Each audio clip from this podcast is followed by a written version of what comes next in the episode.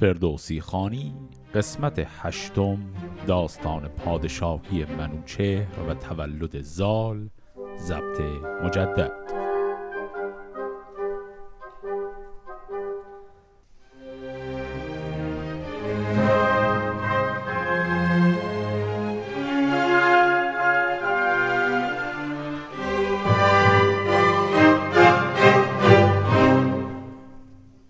دیدیم که در انتهای قسمت قبل منوچهر نوی ایرج انتقام ایرج رو از دو برادر او یعنی سلم و تور گرفت.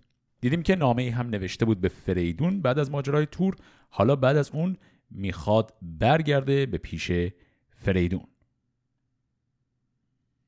همه لشکر سلم همچون رمه که بپراگند روزگار دمه برفتند بیدل گروه ها گروه. پراگنده در دشت و در غار و کوه. اینجا توصیف لشکر سلم رو داشتیم که پراکنده شده وقتی که خود سلم از بین رفته. یه مثال اینجا آورده تشبیهی فردوسی اینجا استفاده می‌کنه که این هم جز تشبیه هایی که خیلی در شاهنامه داریم. اون همین که لشکر رو به یک گله گوسفندی تشبیه می‌کنه که پراکنده میشه. و کلمه دمه هم که داشتیم گفت روزگار دمه. دمه یعنی سرما. روزگار دمه یعنی وقت سرما. یعنی میگه یک گله گوسفند که در سرما همش پخش میشن همه جا هر کدوم میره یک گوشه برای خودش. لشکر سلم هم چون این وضعیتی داشت. یکی پرخرد مرد پاکیز مغز که بودش زبان پرز گفتار نغز. بگفتند تا زی منوچهر شاه شود گرم و باشد زبان سپاه. بگوید که گفتند ما کهتریم زمین جز به فرمان تو نسپریم. گروهی خداوند بر چار پای گروهی خداوند کشت و سرای. سپاسی بدین رزمگاه آمدیم نه بر آرزو کین خواه آمدیم. کنون سر به سر شاه را بنده ایم دل و جان به مهر وی آگنده ایم گرش رای جنگ است و خون ریختن نداریم نیروی آویختن. سران یک سر پیش شاه آوریم همانا همه بیگناه آوریم. براند هر آن کام کورا هواست بر این بیگناه جان ما پادشاست. خب اینی که شنیدیم جریان همین لشکر آقای سلم بود. این لشکر وقتی پراکنده شده همه جا برای اینکه امان خواهی کنند از لشکر منوچهر گفتن یه انسان خوش سر و زبونداری رو پیدا کردن یه آدم فرزانه و عاقلی و این پیام رو گفتن که بره از طرفشون به منوچهر بگه پیام همین بود که مایی که اومدیم این لشکر گفت ما از سر کینخواهی و اینها نیومدیم. ما از سر احساس وظیفه و منتی که بر سرمون بوده اومدیم و گفتن ما خیلی هامون اصلا کاری نیستیم. گفت که بعضی هامون خداوند بر چارپای هستیم بعضی هامون خداوند کشت و سرای هستیم. به عبارت یعنی ما رعیت عادی هستیم. خیلی همون کشاورز و اینها هستیم. ما پهلوانان خاصی نیستیم. و توی این قضیه هم هرچی شما تصمیم بگیری اگر می‌خوای بر ما منتی بگذاری و ما رو ببخشی ما همه میایم در لشکر تو. بگفتین سخن مرد بسیار هوش سپهدار خیره به دوداد گوش. چون این داد پاسخ که من کام خیش به خاک افگنم برکشم نام خیش. هر آن چیز کان نظره ایزدی است از آهرمنی گرز دست بدی است. سراسر ز دیدار من دور باد بدی را تن دیو رنجور باد. شما گر همه کیندار منید و گر دوستارید و یار منید چو پیروزگر دادمان دستگاه گنهگار شد رسته با بیگناه. کنون روز داد است بیداد شد سران را سر از کشتن آزاد شد. همه مهر جویید و افسون کنید ز تن آلت جنگ بیرون کنید. خروشی برآمد ز پرده سرای که ای پهلوانان فرخنده رای. از این پس به خیره مریزید خون که بخت جفا پیشگان شد نگون. از آن پس همه جنگ جویان کین یکایک نهادند سر بر زمین. همه آلت لشکر و ساز جنگ ببردند نزدیک پور پشنگ. ببردند پیشش گروه ها گروه یکی توده کردند بر سان کوه. هم از جوشن و ترگ و برگستوان چه کوپال و چه خنجر هندوان. سپه بود منوچهر بنواختشان بر اندازه بر جایه ساختشان. فرستاده ای را برون کرد گرد سر شاه خاور مرو را سپرد. خب دیدیم که اون پیغام امان خواهی که باقی مانده لشکر سل فرستادن با جواب مثبت منوچهر مواجه شد. او گفت که خب دیگه وقت بیداد گذشته الان وقت داد و عدالت. شما اگر سلاح جنگتون رو بذارید زمین و دیگه نخواهید با ما بجنگید ما هم شما رو میبخشیم. و دیدیم که یک تل بزرگی از سلاحهای این باقی مونده. لشکر سلم جمع شد همه اسلحهشون رو تحویل دادن و به این شکل این جنگ هم کاملا به پایان رسید. حالا منوچهر عین کاری که با تور کرد. یعنی یک نامه نوشت پیغام پیروزیش رو به فریدون گفت. عین این کار رو الان برای سلم هم می‌خواد بکنه و یک نامه دیگری خطاب به فریدون بنویسه. یکی نامه بنوشت نزد نیا چه از جنگ و چه چاره و کیمیا نخست. آفرین کرد بر کردگار دگر یاد کرد از شه نامدار. سپاس از جهاندار پیروزگر که از است نیرو و همزو هنر. همه نیک و بد زیر فرمان اوست همه بندها زیر پیمان اوست. کنون بر فریدون از او آفرین خردمند و بیدار شاه زمین. گشاینده بندهای بدی همش رای و هم فره ایزدی به نیروی شاه آن دو بند گران گشادیم بر دست افسونگران.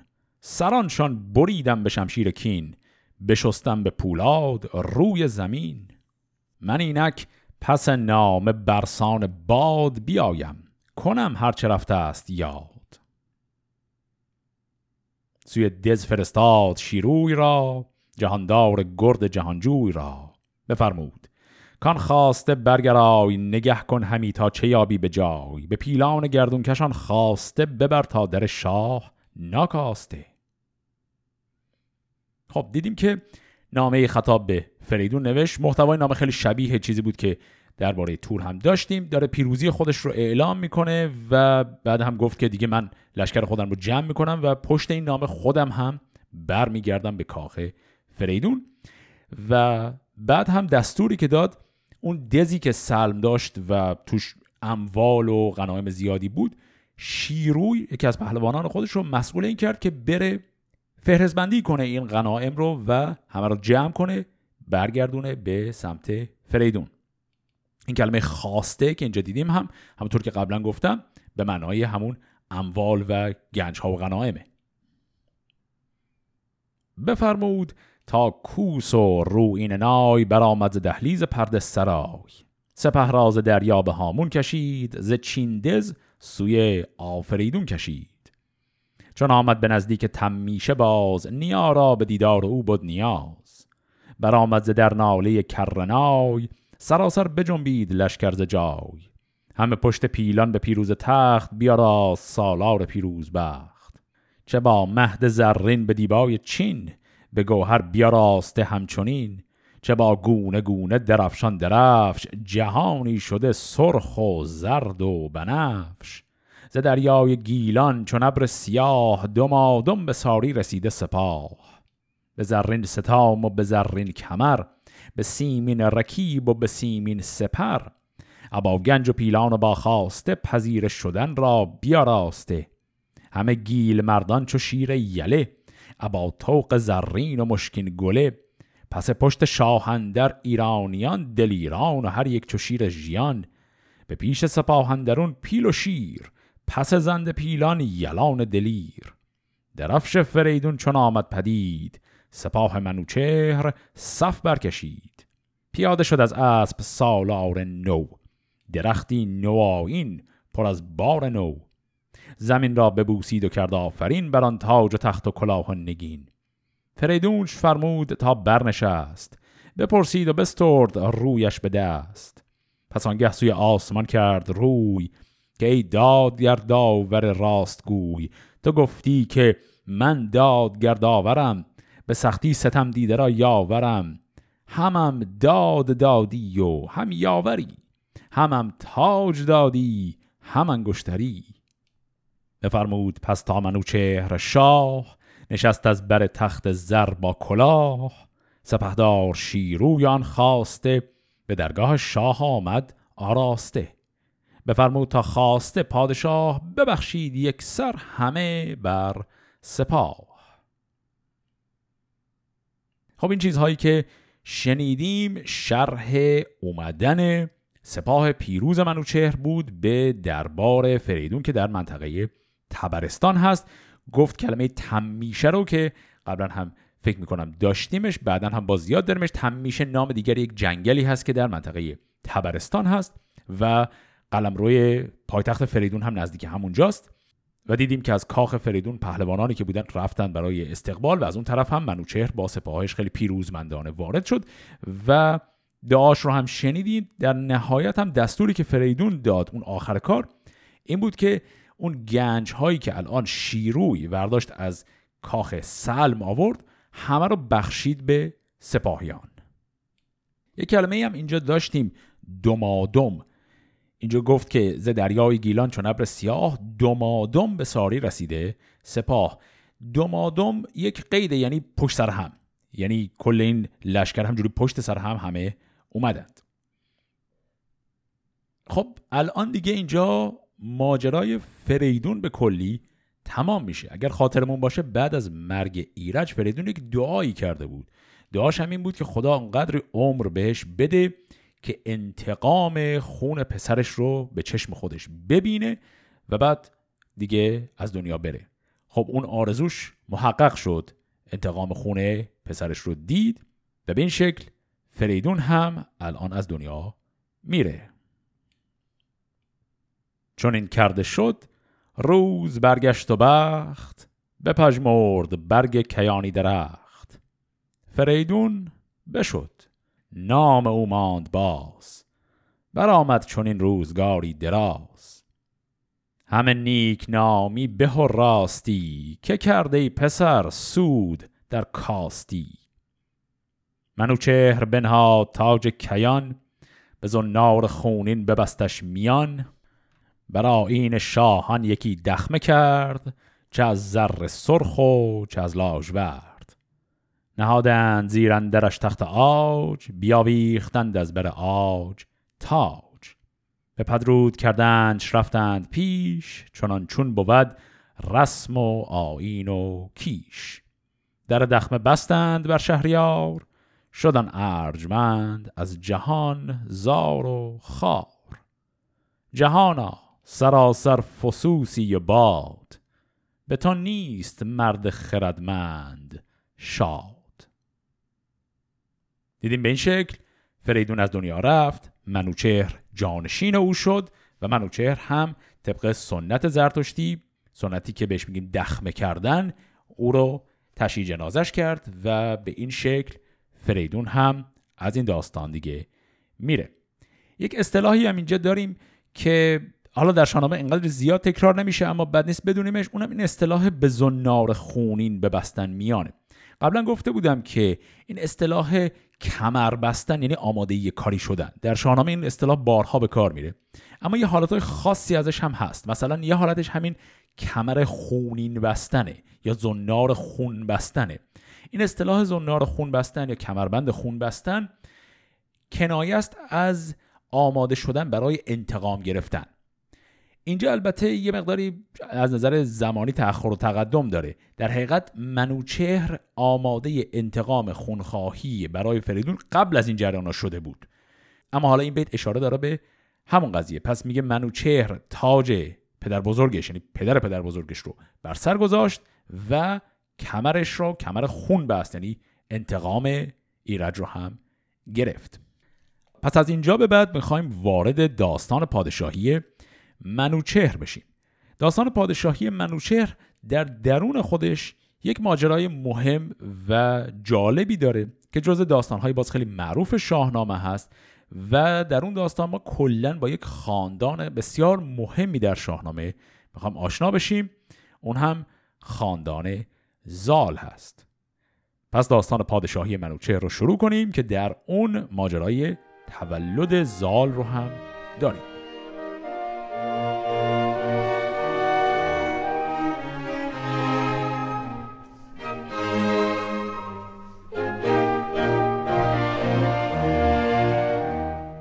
منوچهر یک هفته با درد بود. دو چشمش پراب و رخش زرد بود. به هشتم بیامد منوچهر شاه به سر برنهادان کیانی کلاه. همه جادویی ها به دفسون ببست بر او سالیان انجمن شد دو شست. خب این بیت هم داره میگه بر او سالیان انجمن شد دو شست یعنی دوران پادشاهی او دو ضرب در شست سال میشه. یعنی ایشون 120 سال پادشاهی می‌کنه. همه پهلوانان روی زمین بر او یک سر خواندند آفرین. چو دیهیم شاهی به سر برنهاد جهان را سراسر همه مژده داد. به داد و دهشن و به مردانگی به نیکی و پاکی و فرزانگی. منم گفت بر تخت گردان سپهر. همم خشم و جنگ است و هم داد و مهر. زمین بنده و چرخ یار من است سر تاجداران شکار من است. همم دین و هم فره ایزدی همم بخت نیکی و دست بدی. شب تار جوینده کین منم همان آتش تیز برزین منم. خداوند شمشیر و زرین کفش فرازنده کاویانی درفش فروزنده تیغ و برند میغ به کینندرون جان ندارم دریغ. گه بزم دریاد و دست من است دم آتش از برنشست من است. بدان راز بد دست کوته کنم زمین را به کین رنگ دیبه کنم. گراینده گرز و نماینده تاج فزاینده داد بر تخت آج ابا این هنرها یکی بندم جهان آفرین را ستاینده ام. به راه فریدون فرخ رویم نیامان کهن بود گرمان نویم. همه دست بر روی خندان زنیم همه داستان ها ز یزدان زنیم. که از او تاج و تخت است و زومان سپاه بدومان امید و بدومان پناه. هر آن کس که در هفت کشور زمین بگردد ز راه و بتابد ز دین نماینده رنج درویش را زبون داشتن مردم خیش را برافراختن سر به بیشی و گنج به رنجور مردم نماینده رنج همه سر به سر نزد من کافرند. از آهر من بد کنش بدترند. هر آن دینوری کو بر این دین بود ز یزدان از منش نفرین بود. و آن پس به شمشیر یازیم دست کنم سر به سر کشور از کشته پست. خب اینی که شنیدیم چیزی هست که بهش میگن خطبه شاه. شاهان شاهنامه وقتی به پادشاهی می‌رسن معمولا اون اول کار یک سخنرانی خیلی قرایی می‌کنن. موضع و شخصیت خودشون رو نشون میدن. به این میگن خطبه اول اون شاه. الان ما خطبه اول پادشاهی منوچهر رو شنیدیم. دیدیم که در کل اول جایگاه بزرگی خودش رو خیلی سریح عنوان کرد و نیابت پادشاهی خودش از طرف جدش یعنی فریدون رو هم اعلام کرد و بعد هم کمی صحبت کرد درباره داد و عدالت گستردن. خب حالا حرفای منوچهر رو شنیدیم. پاسخ پهلوانان دربار رو هم بهش بشنویم. همه پهلوانان پاکیز دین منوچهر را خواندند آفرین. که فرخ نیای تو این دید راه تو را داد آین تخت و کلاه. تو را باد جاوید تخت ردان همان تاج و هم فره موبدان. دل ما یکایک به فرمان توست همه جان ما جای پیمان توست. جهان پهلوان سام بر پای خواست چون این گفت که خسرو به داد راست ز شاهان مرا دیده بر دیدن است ز تو داد و از من پسندیدن است. پدر بر پدر شاه ایران توی گزین سواران و شیران توی. دلت شادمان بخت بیدار باد بر این همت ایزد نگهدار باد. تو از باستان یادگار منی به تخت کیبر نگار منی. به بزمندرون شید تابنده ای به رزمندرون شیر پاینده ای. زمین و زمان خاک پای تو باد همان تخت پیروز جای تو باد. چو شستی به شمشیر هندی زمین به دارام بنشین و رامش گزین. از این پس همه نوبت ماست رزم تو را جای تخت است و بگماز و بزم. مرا پهلوانی نیای تو داد دلم را خرد هوش و رای تو داد. پس از پیش تختش گرازید سام پسش پهلوانان نهادند. گام. خب دیدیم که همه پهلوان ها به عبارتی بیعت کردند با او. همه اظهار اطاعت و خوشحالی کردن از پادشاهی او. این وسط یه پهلوان هست جایگاهش از همه بالاتره. نام این پهلوان هست سام. و دیدیم سام یه مفصل تشکری کرد از منوچهر و افتخار کرد به او که در جایگاه حق پادشاهی نشسته. بعدم یه کلمه اینجا داشتیم. گفت از این پس همه نوبت ماست رزم تو را جای تخت است و بگماز و بزم. این کلمه بگماز که کلمه ترکیه به معنای شراب. داره به عبارتی میگه که تو همه جنگ هات رو کردی. منظور علیه همون سلم و توره. از حالا به بعد شما استراحت کن لذت ببر از زندگی جنگ ها رو بسپار به ما که پهلوانان کشور و نوکرانه دربار تو هستیم. پس با این حرف سام هم اطاعت خودش و علاقه خودش رو به منوچهر نشون میده و برمیگرده. حالا داستان از اینجا می‌خواد یک گریزی بزنه و وارد داستان همین آقای سام که اینجا اومد چند کلمه صحبت کرد بشیم. پس میریم داستان سام رو شروع کنیم.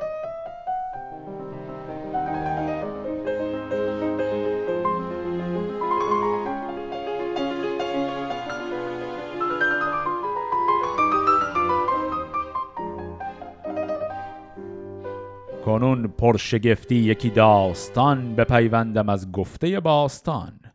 نگه کن که مر سام را روزگار چه بازی نموده پسر؟ گوش دار. نبودی هیچ فرزند مرسام را. دلش بود جوینده کام را. نگاری بودن در شبستان او ز گلبرگ رخ داشت از مشک موی. از آن ماهش امید فرزند بود. که خورشید چهره برومند بود. ز مادر جدا شد بدان چند روز نگاری چو خورشید گیتی فروز.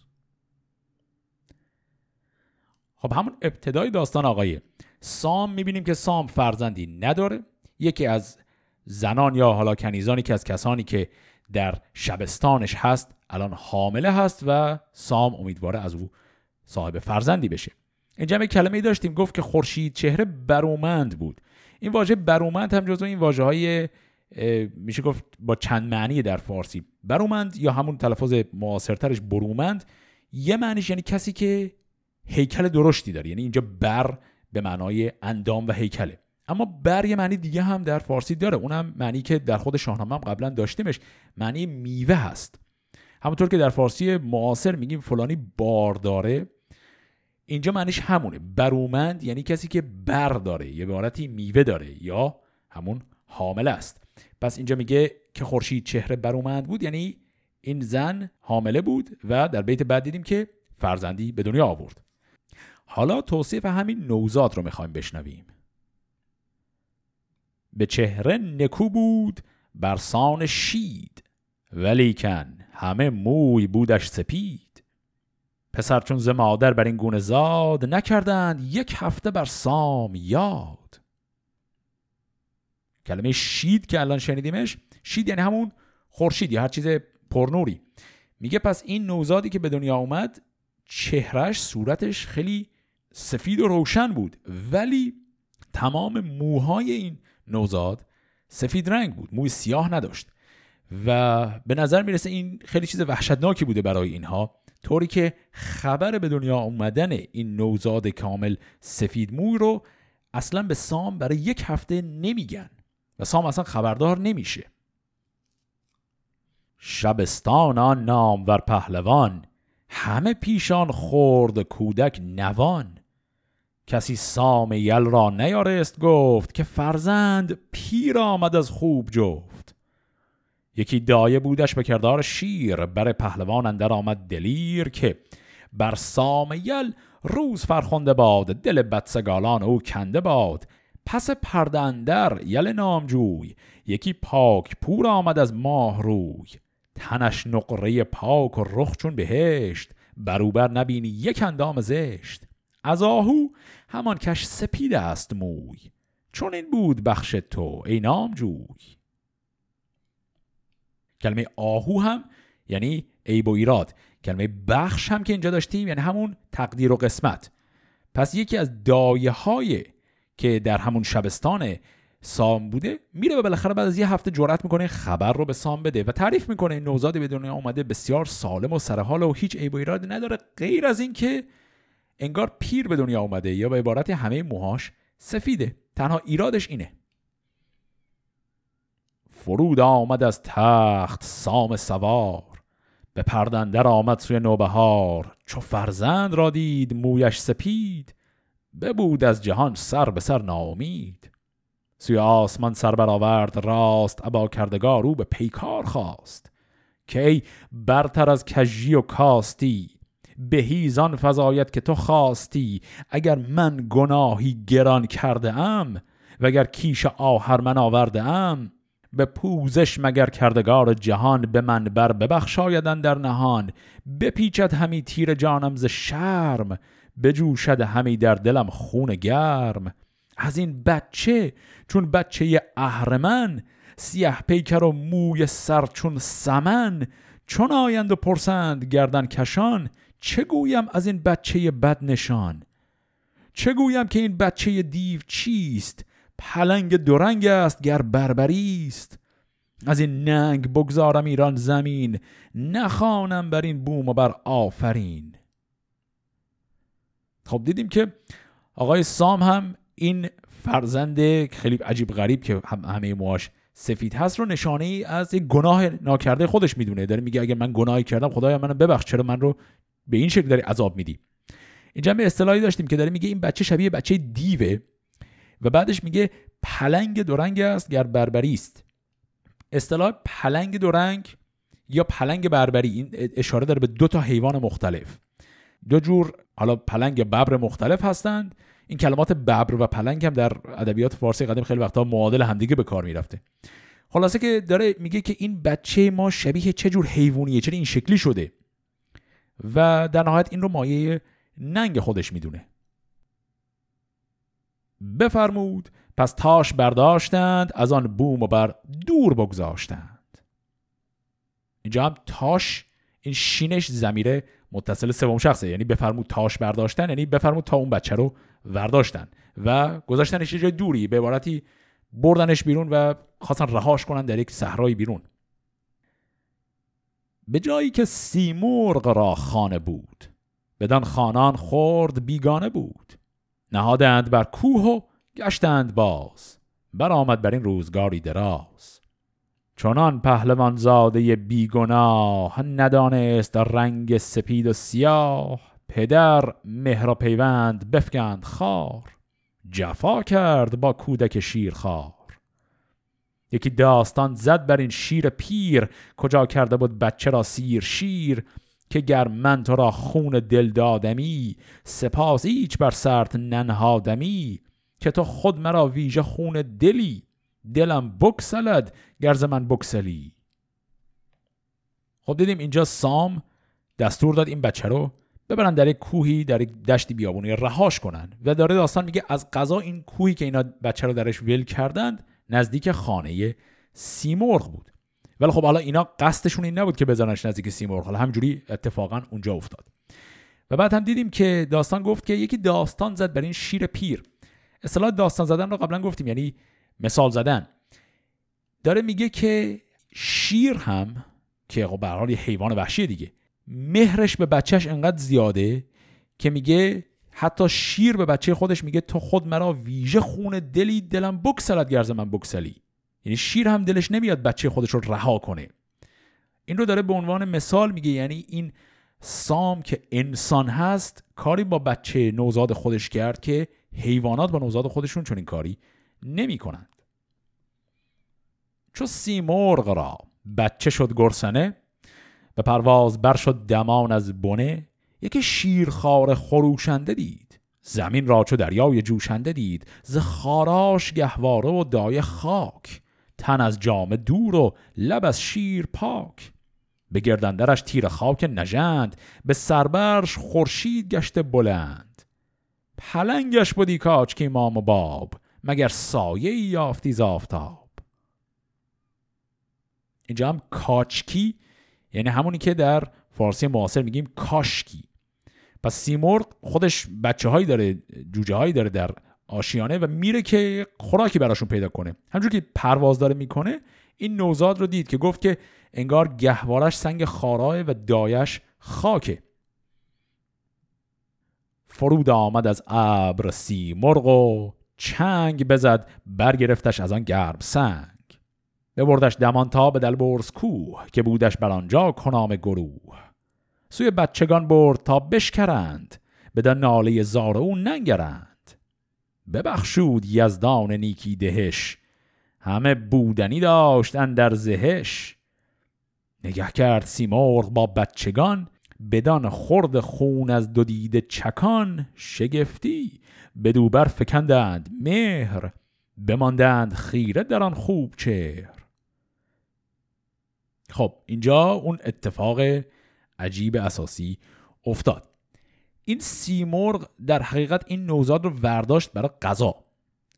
ورداشت این نوزاد رو ببره پیش جوجه های خودش در لانه که گفت اصطلاحا بشکرند. بشکرند رو هم می‌دونیم یعنی شکار کنند یعنی این نوزاد رو بخورند.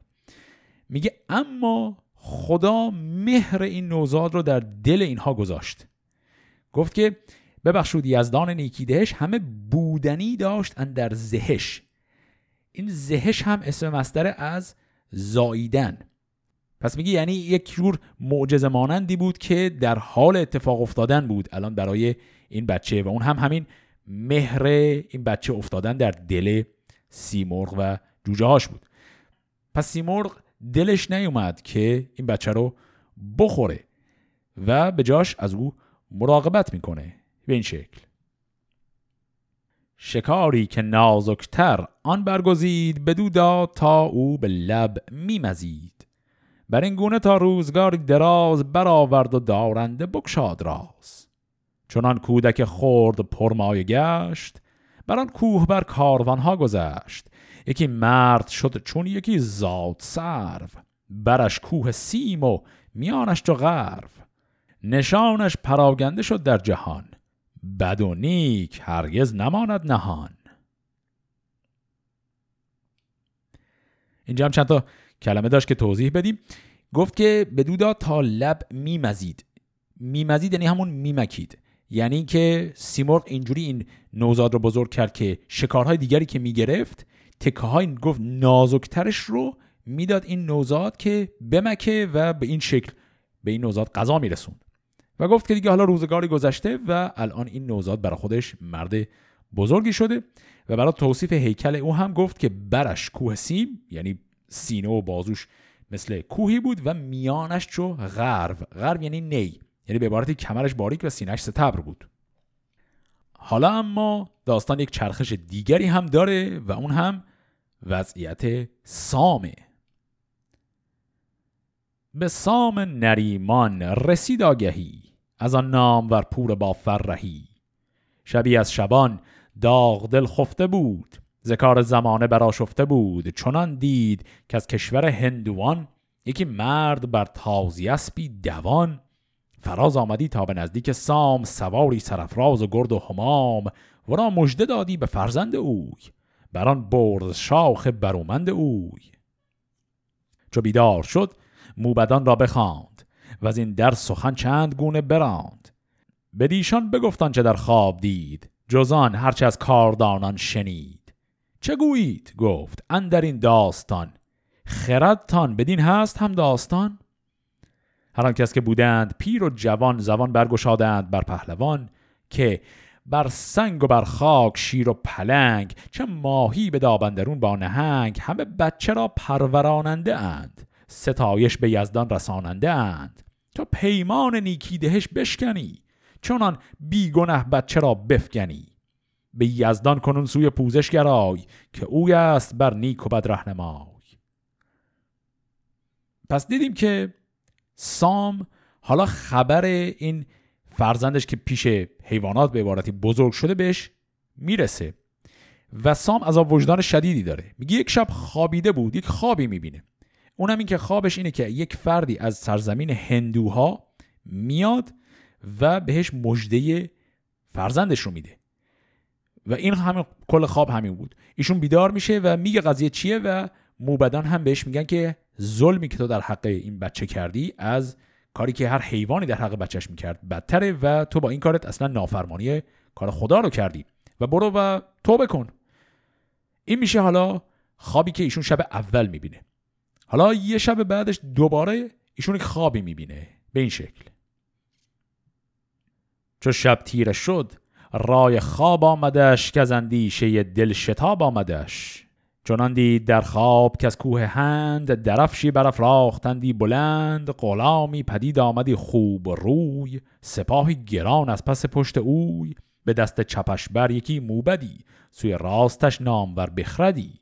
یکی پیش سام زان دو مرد گشادی زبان را به گفتار سرد که ای مرد ناپاک ناپاک رای دل و دید شستج شرم خدای تو را دایه گر مرغ شایسته ای پس این پهلوانی چه بایسته ای گراهوست بر مرد موی سپید تو را ریش و سرگشت چون خنگ بید پس از آفریننده بیزار شو که در تند هر روز رنگیست نو پسر گر به نزد پدر بود خار کنون هست پرورده کردگار که از او مهربانتر به دو دایه نیست تو را خود به مهرندرون مایه نیست. به خوابندرون برخروشید سام چو شیر ژیان کندر آید به دام. چو بیدار شد بخردان را بخواند سران سپه را همه برنشاند. بیامد دمان سوی آن کوهسار که افگندگان را کند خواستار. سرندر سریا یکی کوه دید که گفتی ستاره بخواهد کشید. نشیمی از او برکشیده بلند که ناید ز کیوان بر او برگزند. فرو برده از شیز و صندل عمود یک اندردگر بافته چوب اود بدان سنگ خارا نگه کرد سام بدان حیبت مرغ و حول کنام. یکی کاخ بود تارکن در سماک نه از رنج دست و نه از آب خاک. ابر آفریننده کرد آفرین. به مالید رخسارگان بر زمین که از سان در و کوه و مرغ آفرید ز خارا سرن در سریا کشید. بدانست کو دادگرد است توانا و از برتران برتر است. ره بر شدن جستو کی بود راه دد و دام را بر چنان جایگاه. همی گفت که برتر از جایگاه ز روشن گمان و ز خورشید و ماه. گر این کودک از پاک پشت من است نه از تخم بدگوهر آهر من است. از این بر شدن بنده را دست گیر مرین بیگنه را تا اندر پذیر. خب اینجا چه اتفاقی افتاد؟ خواب شب اول رو که دیدیم و ماجراش رو شنیدیم. شب دومی خوابی دید. عین همون قبلی بود. یه مقداری طول و تفصیلش بیشتر بود. دید که یک غلامی میاد جلو. بازم از همون منطقه هند. دو نفر این ور اونورشن یک موبدی و گفت یک فرد بخردی. حالا دو تا انسان مختلف دست چپ و راستشن. یکی از این دوتا مرد میاد رو می‌کنه به سام در خواب و بهش میگه که چرا همچین کاری بر حق بچت کردی؟ بعد یکی دو تا حالت مثال مانندی می‌زنه یکی میگه اولا تو را دایگر مرغ شایسته ای پس این پهلوانی چه بایسته ای میگه یعنی اگر تو جایگاهت در این حده که یک مرغ یک پرنده ای دایگی بچه تو رو می‌کنه پس این پهلوان بودنت به چه درد می‌خوره؟ تو قرار خیر سرت بزرگترین پهلوان کشور باشی. اون وقت جایگاهت اینه که یک مرغی داره بچت رو بزرگ می‌کنه. این اولین حرفشه. بعدش سر این قضیه موی سپید گیر میده. میگه که اگر ایراد انسان اینه که موهاش سفید باشه تو برو سر و ریخت خودت رو نگاه کن. تو الان ریش و موی سرت داره سفید میشه. گفت که تو را ریش و سر گشت چون خنگ بید اصطلاح خنگ بید یه نوع خاره یه خار سفید رنگیه. خلاصه که با این صحبت ایشون از خواب بیدار میشه. این دفعه دیگه از حکایت توبه کردن رد شده بلکه می‌خواد بره و این بچه خودش رو پیدا کنه. میره سر همون کوه همون جایی که می‌دونه خانه سیمرغ هست و می‌خواد از این کوه بره بالا. بعد در مسیر بالا رفتن از این کوه متوجه میشه که این کوه کوه عادی نیست. جایگاه بسیار عظیمی بالاش هست و میگه که یکی کاخ بود تارکن در سماک. سماک اسم یک ستاره ایه اصطلاحا میگه یعنی یک کاخی بود که انگار بالاش می‌رسید به ستاره های آسمان. و گفت که نه از رنج دست و نه از آب و خاک یک کاخ به معنای متعارفش هم پس نبوده. یعنی چیزی نبوده که انسان ها ساخته باشنش. یک جور کاخ مانند طبیعیه. کار خدای به عبارتی. و اینو که می‌بینه سام می‌فهمه که اینجا این جایگاه عظیم و خاص خونه سیمرغ باید باشه و داره سعی می‌کنه از این کوه حالا از این دیوار این کاخ مانند بره بالا. و گفت که این انقدر بالا رفتن ازش سخت بود. گفت کی بود راه دد و دام را بر چنان جایگاه؟ حیوانات نمی‌تونست از این برن بالا. و حالا سام می‌خواد به بدبختی از این بره بالا تا به خود سیمرغ برسه. و در حین همین مسیرش دعا می‌کنه که خدا او را ببخشه و همزمان خدا به او کمک کنه تا بتونه از این ارتفاع بره بالا و به پیش پسر خودش برسه. حالا از اون طرف هم سیمرغ داره می‌بینه که سام داره همجوری میاد بالا. رو می‌کنه به زال و می‌خواد چیزی به او بگه.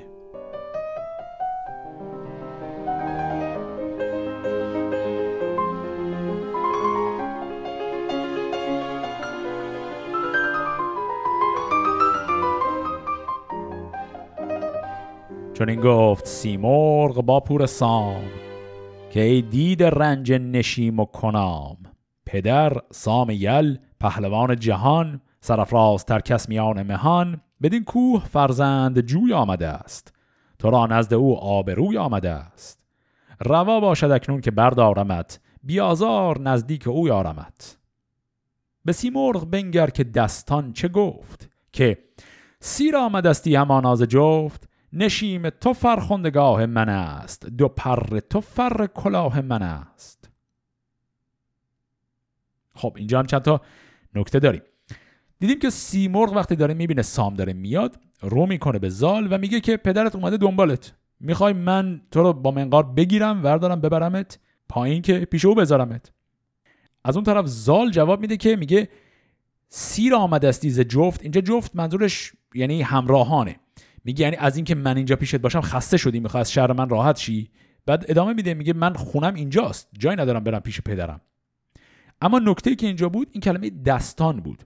گفت به سیمرغ بنگر که دستان چه گفت؟ دستان واژش یعنی هیله و جادو و کلک.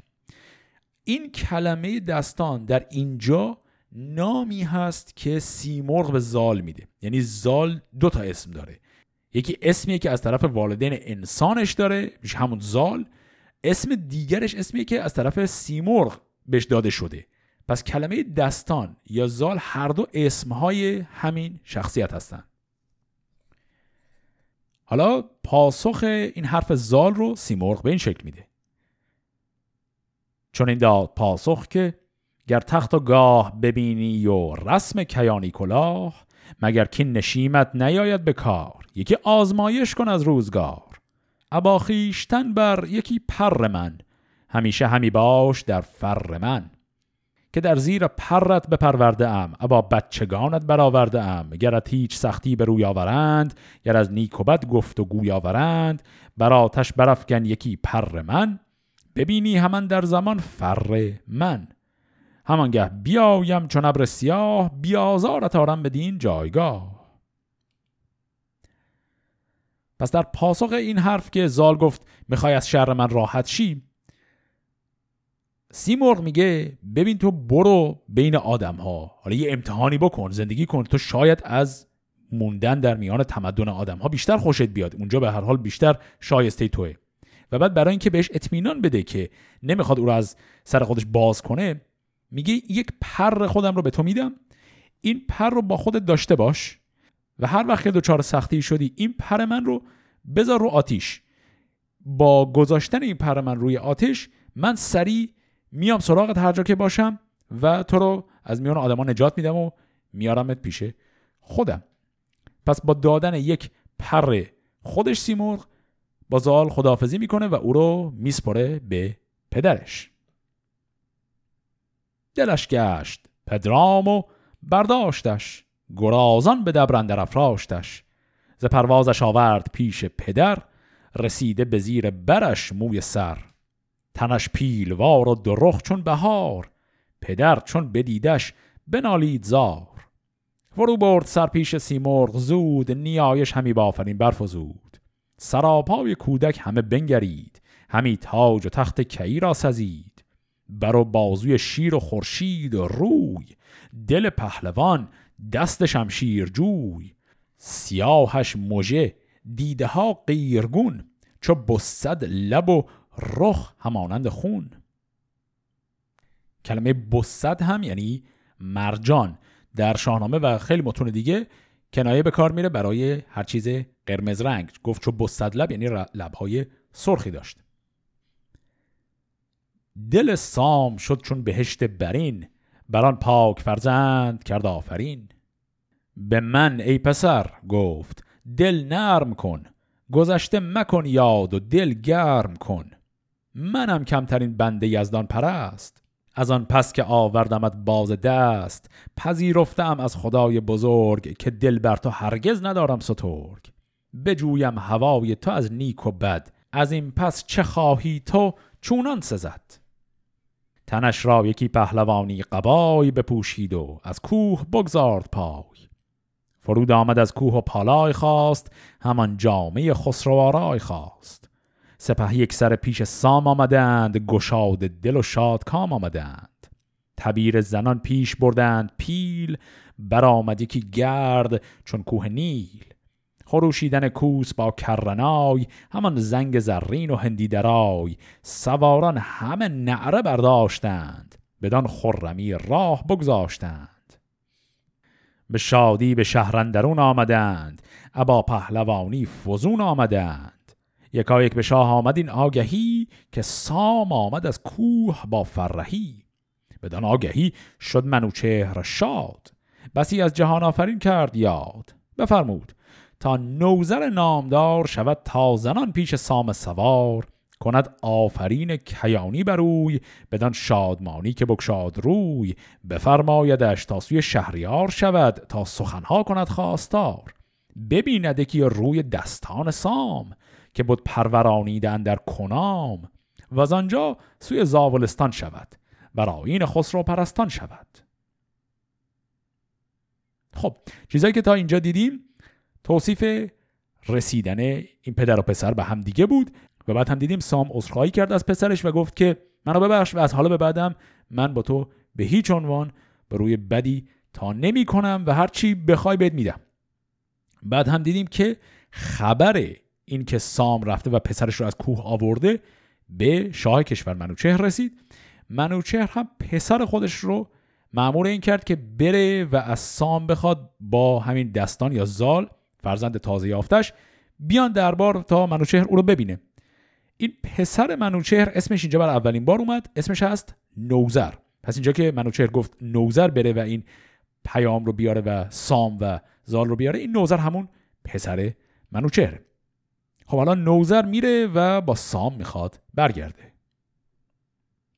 چون نوزر بر سام نیرم رسید که پور جهان پهلوان را بدید فرود آمد از اسب سام سوار. گرفتند مر یکدیگر را کنار. ز شاه و ز گردان بپرسید سام. و از ایشان بدو داد نوزر پیام. چو بشنید پیغام شاه بزرگ زمین را ببوسید سام سترگ. دمان سوی درگاه بنهاد روی چنان کش بفرمود دهیم جوی. چون آمد به نزدیکی شهریار سپه بود پذیرش شدش بیکیار. این اصطلاح بیکیار هم یعنی به چالاکی و با سرعت. کیار یعنی کاهلی تنبلی. بی کیار یعنی به سرعت. پس الان نوزر رفت دست سام رو گرفت و بردش پیش شاه و شاه هم داره از او استقبال می‌کنه. درفش منوچهر چون دید سام پیاده شد از اسب و بگذارد گام. منوچهر فرمود تا برنشست مران پاک دل مرد خسرو پرست. سوی تخت ایران نهادند روی چه دیهیم دار و چه دیهیم جوی. منوچهر برگاه بنشست شاد کلاه بزرگی به سر نهاد به یک دست قارن به یک دست سام نشستند روشندل و شادکام. پس آراسته زال را پیش شاه به زرین عمود و به زرین کلاه گرازان بیاورد سالار بار. شگفتی بماندن در او شهریار.